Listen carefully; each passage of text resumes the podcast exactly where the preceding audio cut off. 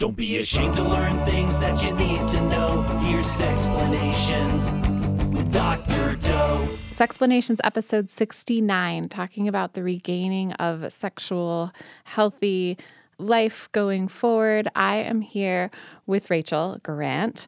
Um, Rachel actually isn't here.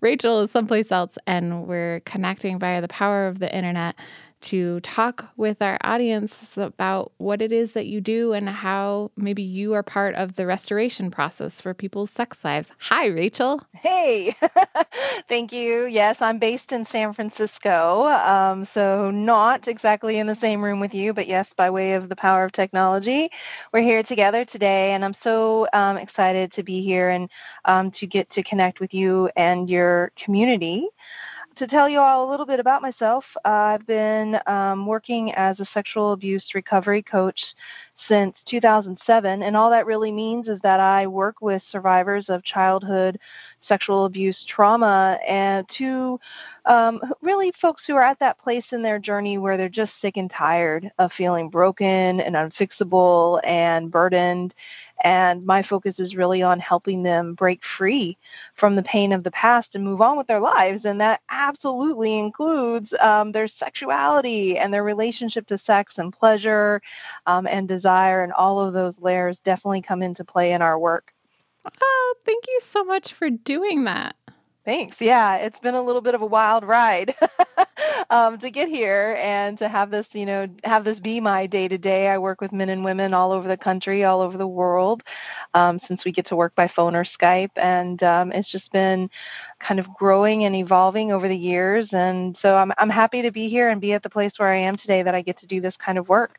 Oh, that's so amazing. So, what did you do to get here? When you say that, I think people are often curious how uh, sex therapists, sexologists, people who work in the field acquire the knowledge and training needed to consider themselves professionals and charge money. So, You're right. Yeah.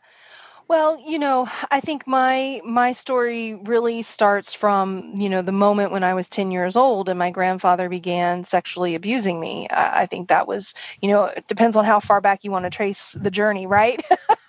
but uh, you know mm-hmm. that that moment was you know of course a big turning point in my life and there was, you know, a, a, very long time, probably from the age of 10 to let's say 20, when you know that experience and the impact of that experience i was pretty much just trying to ignore you know put my head in the sand and pretend that everything was okay and as i'm sure you can imagine uh, that didn't really work very well in the long run and so I found myself in my 20s starting to to really need to face some of the impact of this abuse and trauma and other abuses that had come along the way. And so um, by my mid 20s or so, I was at a, another turning point in my life. I was going through a divorce. Uh, I was getting out of a relationship in which I, had been, you know, verbally and physically abused for 10 years. And uh, lots of my things had kind of been stripped down to the bare bones. I was in a new apartment with just a sleeping bag and a lamp and kind of looking around and going, fuck, okay. like, really?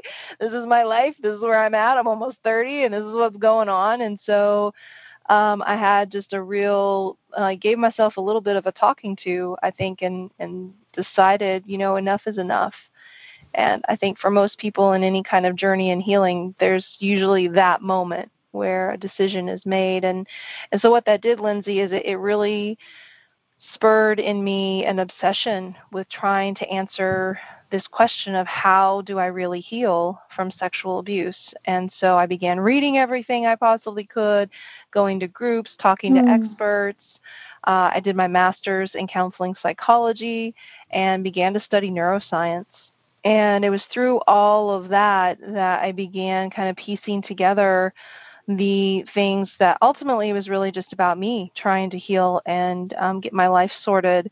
But I was tracking because I have a background in education. I also kind of think in terms of curriculum and structure. And so I just started noticing that I was writing about these things in, uh, in a way that was about well, what do I do about this? And what's the tool that's helping me the most in this area of my life? And and so eventually all of that came together into what is now the Beyond Surviving program, uh, which is the the work that I do with clients every day. Wow, that's amazing, and it's uh, actually a story that I've heard over and over with people who are in the helping professional, where they felt like they themselves had an issue and maybe didn't have a resource, or they had a resource that was really great and inspired them to become that resource for others. And so um, it's cool to hear that you um, you worked on healing yourself, and that that gift to you has become a gift to other people. Yeah, yeah, exactly. It's nice to see how, um, you know, I think we can take experiences that are hard, that hold us back for many, many, many years, and then turn that around and kind of wield it as a, a weapon to support others. You know, in the beginning, I wasn't really even sure if if it would be of benefit to other people. It was a little bit. I had a few people who were very um, kind to volunteer as my guinea pigs and to say, mm. okay, this worked for me, but will it actually work and, and help others? And so, in those early years, a lot of it was just kind of testing things out and trial and error and trusting my intuition. I think that's a you know a big piece too, and and then you know over time the program has evolved. It's become you know more um, layered. And so uh, you know this just continues to unfold. I think i learn you know a little something every day or um, as i continue this you know the work that i get to do. Wow. So it sounds like you have actually created your own therapeutic model that instead of maybe using something that comes from a counseling or therapy program you have said um, this is what I have determined works in my own life. Then I pilot tested it with other people, and and you call it coaching, I think. Mm-hmm. Yeah, I think that the the Beyond Surviving program is certainly informed by you know cognitive behavioral work, um, Robert Ellison, you know Bessel van der Kolk. Mm. You know these these I definitely have influencers, right? Um, and so there are there are pieces of the program that are born out of you know strategies, techniques that I learned along the way um, from these sorts of experts. But then maybe there's a way that I've tweaked it or added something to it, or even pulled out something from it that I thought was actually not working. And then I think there are definitely things in the Beyond Surviving program that are just very uniquely mine that it was a way of thinking about a problem or a way of addressing and tackling a problem that was kind of born out of my own experience and insight. Are you willing to share some of your favorite parts of your program? Yeah, of course. We can totally we can totally go there. So, you know, the way that I um, thought about it when it when I decided, okay, this is going to be a program and this is going to be something that I'm going to take all of these ideas that are in my head and some way find you know find a way to teach other people and walk w- alongside them in this you know wild journey that is you know in my mind moving from a place of recovery to a place where you're living your life and you're no longer feeling held back or burdened by the past uh, one of the very first things that I gave a lot of attention to was the order of operations and what can we, what do we need to focus on when and in what order to maximize healing. So that's part of the reason why there's a curriculum and there's a step by step kind of process. So, in the very beginning of the program, we focus on retraining the brain and learning how to regulate our nervous system because for so many survivors of sexual abuse, you know, our system is completely dysregulated. We've been experiencing toxic stress, which results from, you know, repeated experiences uh, where your stress response system is activated. And so a lot of things, you know, are going to be out of whack as a result of that. And I think for me, when I started to understand and treat trauma as an injury to my brain and to my body, uh, that frame mm. actually really helped shift things for me because I stopped seeing it as, oh, there's something wrong with me. Oh, I'm broken. Oh, I'm bad. Or, you know, I have to fix me. And more like, okay, I've had an injury, just like, you know, a broken leg. Uh, and therefore, what can I do to heal that that injury? And so, for example, one of my um, I'll, I'll, just jump to one of my favorite uh, strategies that we learn in the Beyond Surviving program. You know, a lot of us uh, have this voice inside of our heads. Maybe you have one of those, Lindsey, that's, you know, kind of likes to say negative things or make us bad or wrong. And depending on where we are in our healing, it might be louder or quieter, right? Um, you know, a lot of what holds us back from healing are those belief systems and uh, kind of the conclusions that we've drawn as a result of that. It's not even the actual abuse. Like, if we really get down to the bare bones facts of it, the abuse is over, it's done, it's no longer happening. And yet, why are we still suffering? Well, it's because of the things that we've come to believe as a result of that trauma experience. It's the the things that are happening on a neurological and systemic level that keep us feeling anxious or on high alert.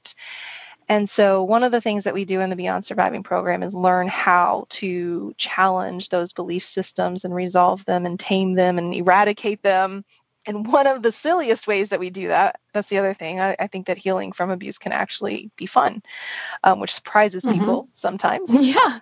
um, what? Are you great? What? What is that? Uh, so we do a strategy called Turned into a Song. Okay, so I want you to just imagine some of the worst things that you say to yourself, or if you're further along in your, your journey, maybe things that you have said to yourself common things that I'll hear when I'm doing this work with my clients is things like, you know, I'm worthless, I'm unlovable, you know, nobody's ever going to love me, people are always going to betray me. There can be a litany, mm-hmm. right, of these internal thoughts. Mm-hmm. And so we take those thoughts and we turn them into a song. And we sing them. and for whatever reason, like when I use this strategy, I almost always end up in like a Broadway show tune. like, you know, like on maybe it's because I wanted to be a Broadway dancer when I was a kid, so I just go there and imagine it. And so there's just this amazing thing, like when we start singing these words, right? I'm a loser, nobody's ever gonna love me. Oh my goodness, people are always gonna leave. It just you start to giggle, yeah. right? You start to laugh, you yeah. start to lighten it up. And so, um, you know, there's certainly more to the story when it comes to healing from sexual abuse. I wouldn't say like, well, just start singing all of your, you know, negative beliefs, you'll be fine. But it's such a like these are the like little nuggets and little things that we do along the way in the program to start basically creating distance and space and take away like that dark energy that is there and exists around those belief systems that have developed as a result of trauma. Rachel, I feel so much smarter, and we've only been talking for what, eight minutes? right on. That's cool. Yeah, no, just that I, the that whole well, two big things, right? That idea that the abuse is over and it's the thoughts and feelings that we put around it or continue that are causing the re-traumatization. And then that idea that yeah put the lightness into it. I mean i've talked in sexplanations videos about how laughter is huge for me to overcome codependency and feelings of uh, disappointment with expectations that are unmet. And i i agree with you. It is such a healing force. Mm-hmm yeah, 100%. I often say, like, when you're able to start laughing about something you've healed, something, and you've created that space, you know, um, that we need in order to have it no longer like have its, you know, have its claws in us. Yeah, absolutely. So, how do people find you if they want to get more of your intelligence? right on.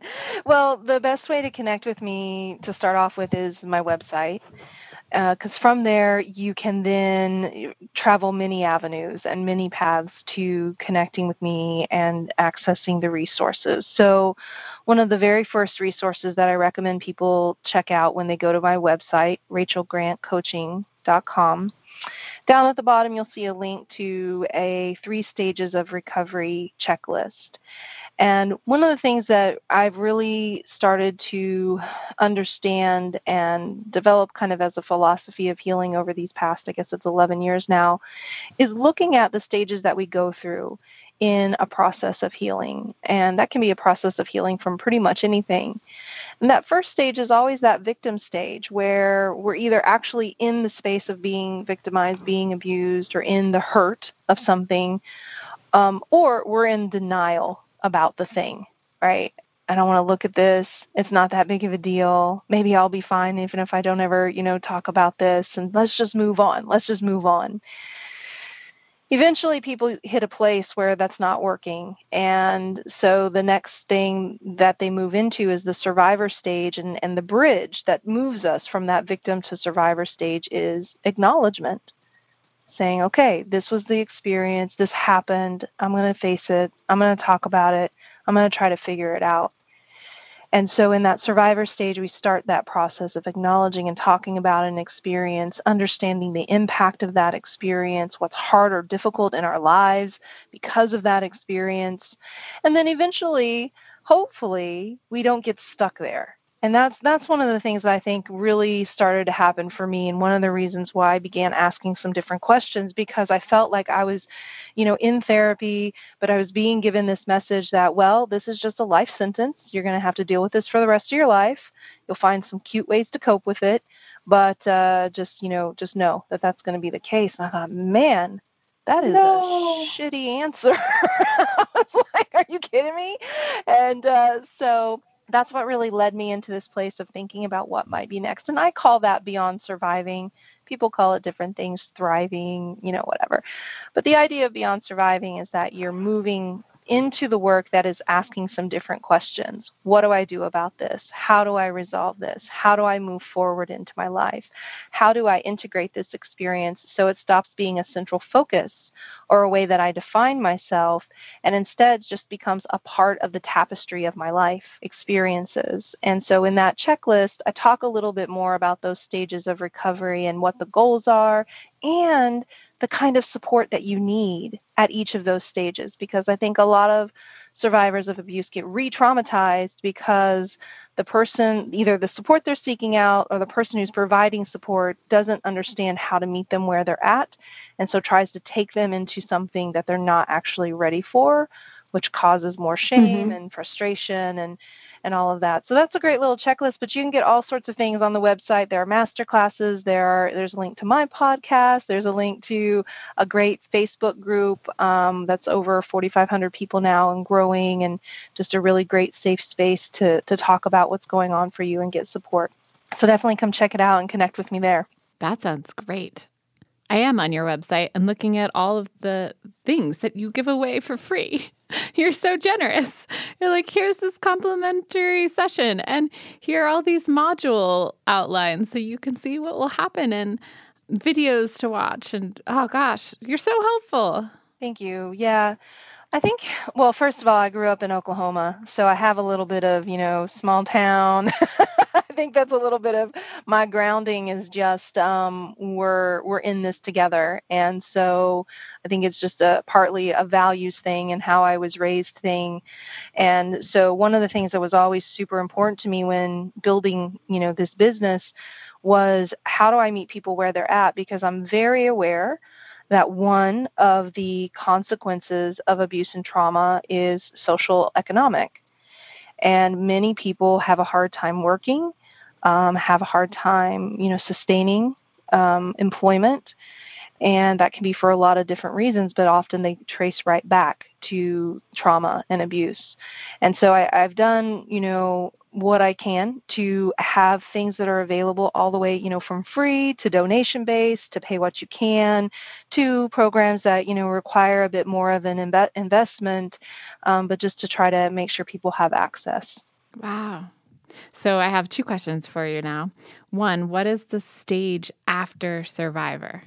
Beyond surviving is the way that I think about Beyond that. Survivor. And yeah, and it's kind of a, a, dual purpose term in some ways because, you know, the the work that we do in the beyond surviving stage is all about getting complete about the past, and then when we graduate, we kind of take on this little, you know, I'm not a huge fan of labels, but sometimes they can be helpful, and so you know we think of ourselves as beyond survivors, and so I'm living in a state in which um, I'm past the survivor stage, I'm past surviving stage, and instead I'm really showing up as my authentic self in my day to day. I think it's twofold. I think it's one about getting complete about the past so that you're no longer in this recovery place where you're constantly kind of thinking about and considering and looking at the past and and working with it that's one piece but then the other piece is being you know, really equipped to navigate life in the present having those life skills that we just need to live as successful human beings, empowered human beings, loving, open, generous, kind human beings. And so we miss a lot of those life skills when we're going through abuse and trauma. we just don't have the capacity to even learn those lessons. Like things like how do we even trust? What does that even mean? What does it mean to trust a person? how do I how do I decide who's trustworthy? Right? How, what, what are you talking about setting boundaries? I don't know anything about how to do that. Right? It's always been taking care of everybody else, so I don't know how to set boundaries. So it's you know I, I always think of the program as one part healing recovery from the past but one part getting you ready for the future and really equipping you and giving you the tools that you need um, to, to thrive and move forward that's wonderful it's and it uh, makes me think that the that leveling up is graduate, right? That the person has graduated from this um, surviving experience. Yeah. Wow. Cool. Okay. So my second question for you is how was it growing up in Oklahoma? And then how from that would I I have seen as a more conservative community uh, allowed for you to become so sex positive? Oh, right. Well, San Francisco goes a long way towards that.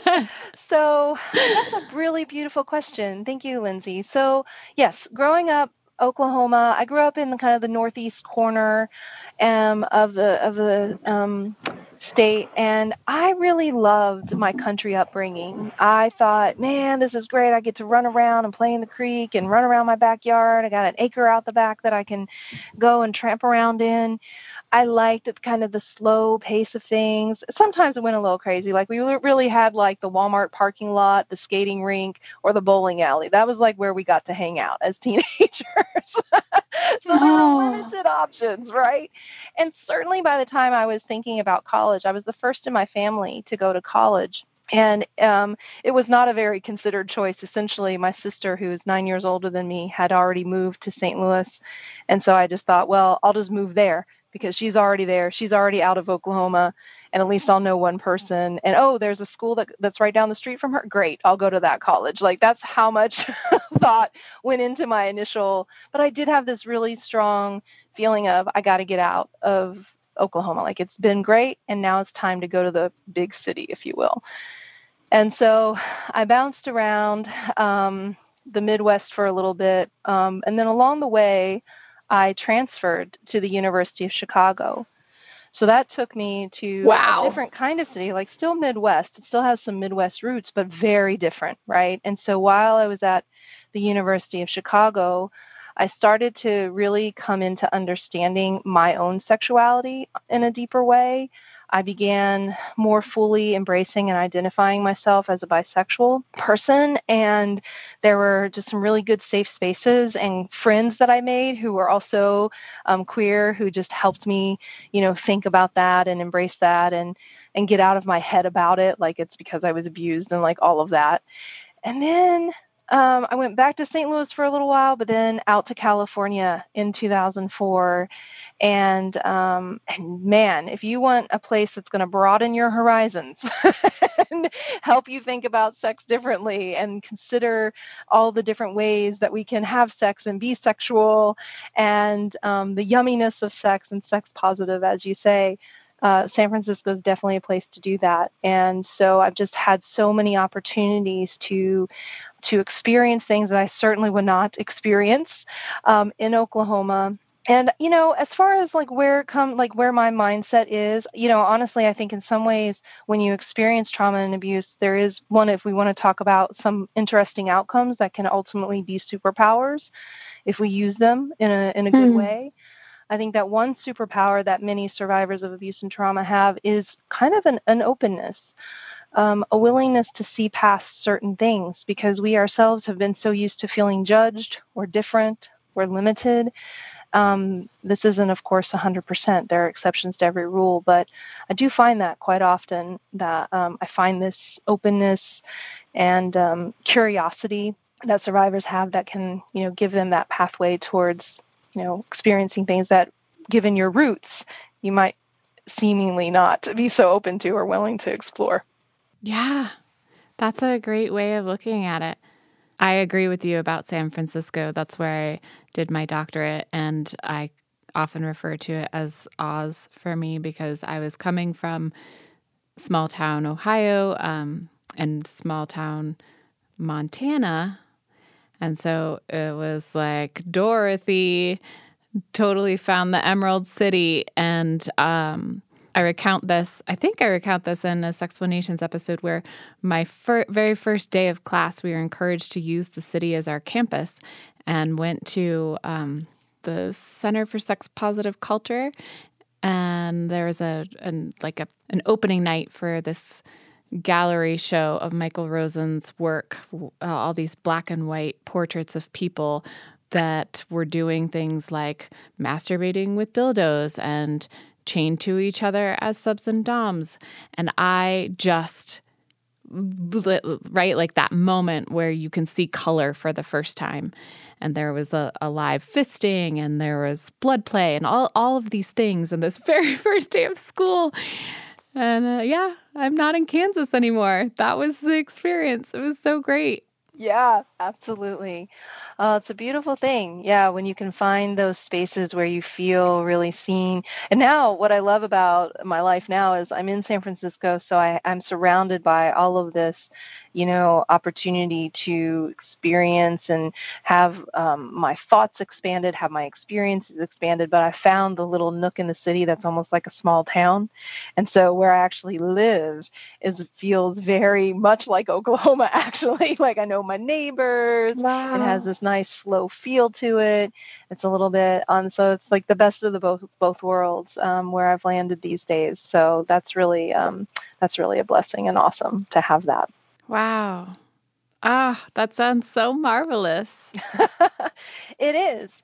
And it's even more marvelous when I really think back to my 20s and that time in my life when I was really so sure that my life was never going to be any good you know, I would wake up every day just full of dread, like really sad that I woke up. Like, all right, well, I guess I'm going to have to get through another day. All right, here we go. And I just felt miserable about myself. I didn't see any real potential for what my future could be and, and that life could be something that I enjoyed and looked forward to. So when I really set these two Rachels, if you will, you know, up against each other, it feels like, wow, okay, I didn't really know that this was fully possible and could be here, and but it is, and I, I think that's another reason why I do the work that I do and am kind of so passionate about it because I remember what that feels like to be in that place where everything is hurting and to have a hard time finding that hope. And so, not that my life is perfect and I'm perfect and I never, you know, have a bad day, but by and large, things, you know, are really good. And so, you know, I hope to, you know, use my life and use the things that have changed as a point of encouragement for others. There's nothing special, honestly. There's really nothing special about me in the sense of like the reason why my life improved, the reason why I healed, the reason why I was able to move forward. All that's different is that I found some tools and I applied some things and I I really put in a little bit of time and effort and commitment to that. But anybody can do that. Anybody can do that. So that's really good. The good news is that this is accessible um, for everyone. Mm, that's a really nice message. I remember Hank Green, who produces Sexplanations and um, just is this genius as far as I'm concerned, just great at um, he has a YouTube channel called Vlogbrothers and SciShow and Crash Course, and he, he used to run VidCon. He started it. Uh, he's a writer and a musician, a rock star. He's just a great person, and I remember him talking about how the his place in the world is not because he is a genius. This might be believing that it's because of luck and and um, just kind of coincidence that he was able to come across these resources, that he was placed into um, situations where there were tools and then had the ability to use those tools. And so I think that my mission, at least, is to help people level up to get to the to a place where they have access to the tools and then help them use the tools and then help them help other people use the tools so that we're if we all have this kind of hydraulic lift and we're moving together then the world as a whole improves rather than individuals kind of skyrocketing above and past each other. So i appreciate that you're doing that similarly and you have the same mindset that this this is something for everyone I do think that you're special and it's cool that you don't think that you're superior to anyone in in the way that you deserve these things but others don't. So, good on you, Rachel. Right on. Thanks, Lindsey. That's a cool way of naming that. Thank you. Yeah. So, I'm wondering because I haven't done your program and I, am not super familiar with it, for people who have experienced things like spontaneous abortions, so miscarriages, or people who have um, had children and, and raised them and it just changes their sexual desire, their family dynamics. Um, I'm trying to think of other things that come up with clients, just the aging process or the long distance, like opening up relationships or experiencing hardships with work and things like that. Can those qualify as experiences that can be healed by your program? So there's kind of a yes and no to that answer. I think that you know, let me caveats here. So what I've found that's been interesting, you know, when I started this work, of course, my primary focus is for survivors of childhood sexual abuse. And then I started getting calls from people who hadn't experienced childhood sexual abuse but had experienced some sort of sexual assault in adulthood. And so I said, all right, well, let's just see. Let's try the program. If it doesn't work, you know, we'll refund your money and then that'll be that. Um, and mm-hmm. so started working with folks who had experienced trauma in adulthood. And so okay yeah that actually it maybe with just like a few little minor tweaks totally applied and and every piece of the program landed in some way and was helpful. And then i started getting calls from people who had experienced only physical abuse okay, well, let's figure, let's try that out. so, um, and yes, and then I, I started getting calls from people who had grown up with like a narcissistic uh, parent. And so that's like in the world mm-hmm. of verbal emotional abuse. Okay, well, let, let's try it. And over and over and over again, I've seen these tools cross those types of thresholds. So the main idea is if you have an experience in your life that has somehow left you feeling incomplete or in some way has been traumatizing, that trauma is trauma is trauma. And so, with some adaptations, by and large, the, the lessons and skills in the Beyond Surviving program will translate to help you identify the experience, the impact of that experience, the belief systems, and then to help you rebuild from that. And so I think more broadly, when we talk about just dynamics of relationships and exploring sexuality, you know, that is a, an element. I mean, definitely relationships is a huge piece of the program. So if there's struggles around, you know, trust or vulnerability or fears of abandonment, whatever the source of those are is almost not the point.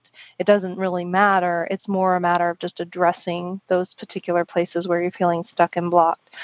So we can do that kind of work. And then we do work around sexuality. I would say in the Beyond Surviving program, we focus really primarily on sorting out the difference between sex as obligation versus sex as choice. Uh, because to my mm. mind, that's that's really the kind of key underpinning like that's the big big thought shift that we want to see happen. And then from that lots of other little things can start to happen right? Other work can do and and be done. And so um, i've seen clients of mine go from you know a completely sexless marriage to having getting it on having a good time. I've seen uh, women who are like i've never touched my body ever right? Um, really learn how to masturbate mm. and self pleasure and even just like reclaiming pleasure like i'll have sex but i don't enjoy it i just do it because i'm supposed to um, and we you know get rid of that real quick and replace it with what about your desires what about your pleasures and um, and then I often see my clients go on and continue their work with someone like you or, or someone in my my um, network who will help them dive even more deeply in this area of um, sexual um, relationship and sexual healing. So Rachel, are you taking clients? All the time, every day, all day.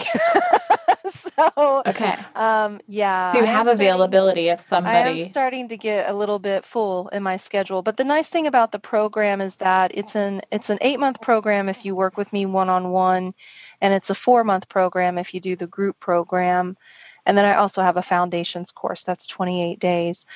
But because there's a set curriculum and a timeline, um, you know, people work through the program and then they're, they're done um, with that program. And some people continue working with me as graduates, um, but most people, they're like, okay, that feels really good and complete. And I'm going to continue to grow and transform as a human being, right? We never stop learning, but dealing with the trauma, that feels finished for me.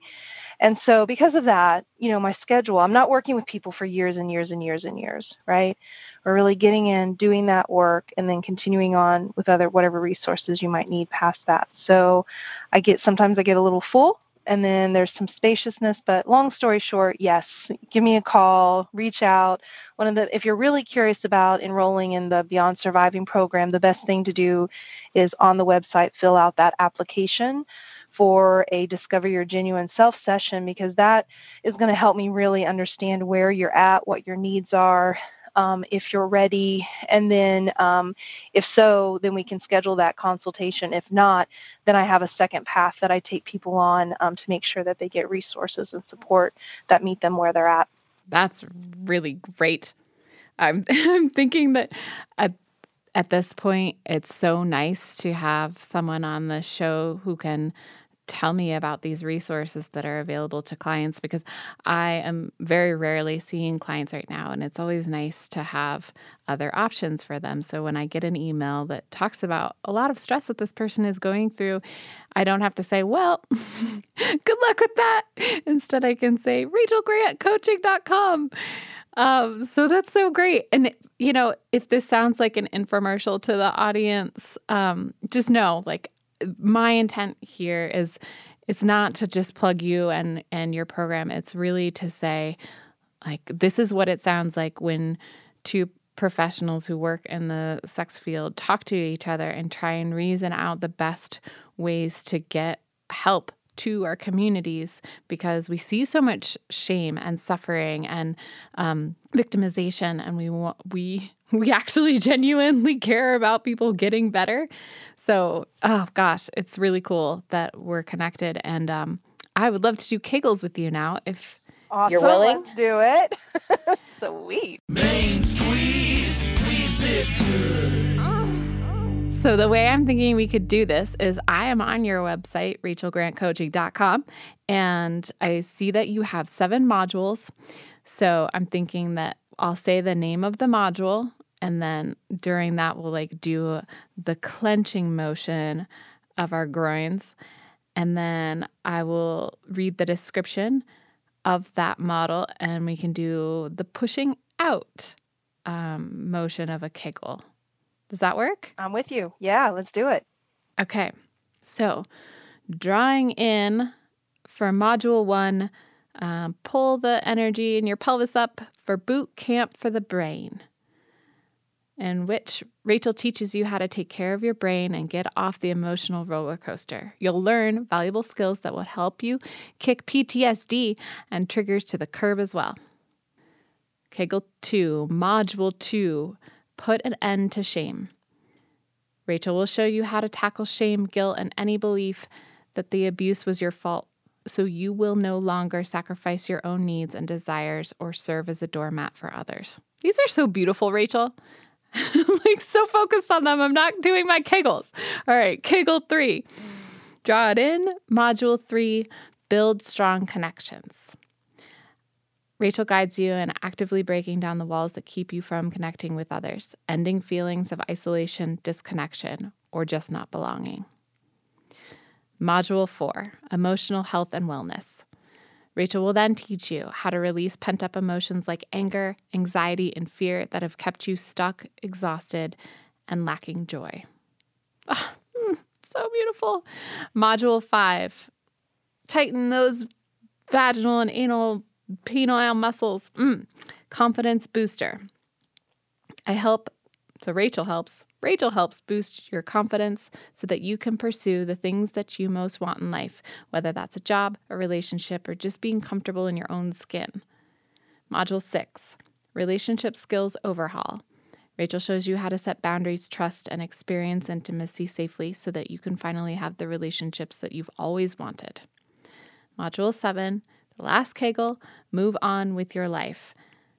I teach, Rachel, Rachel teaches you how to bring it all together and connect with your genuine, authentic self so you can go out into the world and be yourself. I feel better already.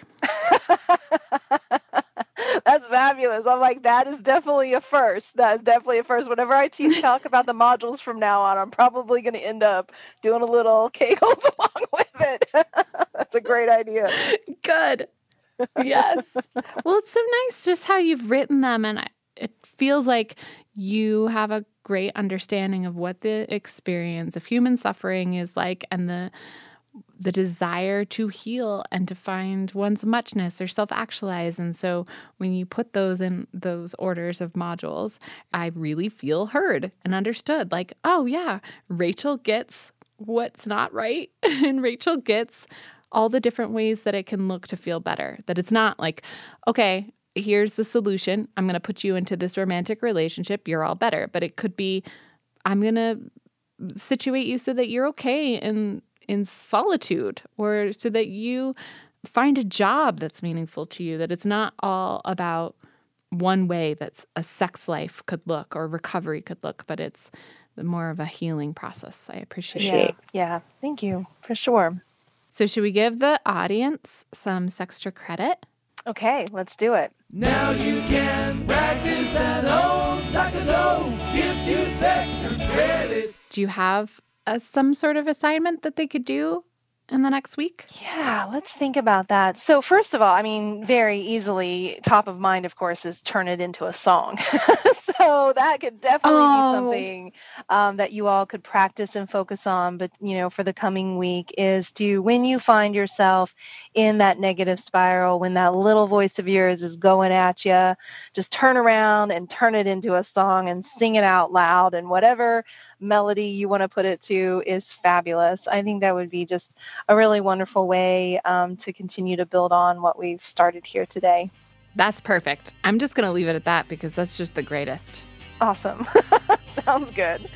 Yes. Wow, Lindsey, thank you so oh, much so for having me on today. It's been super great to connect with you and to share this conversation. Yeah. Oh, thank you for being here. I love hearing that you're out there helping people, and I love that you're available for more people to get help. Um, let's uh, give a shout out to our Patreon supporters Donna, Ben, Paul, and the Millers. You're all amazing. Uh, everyone, really, who supports this channel and has been um, following Rachel or will go and check out her work. Also, I want to thank Callie from Cinema Studios, and Complexly for production, and Count Boogie for the jingles. Rachel, thank you again for being here. And Cora Amparo, I'm still learning.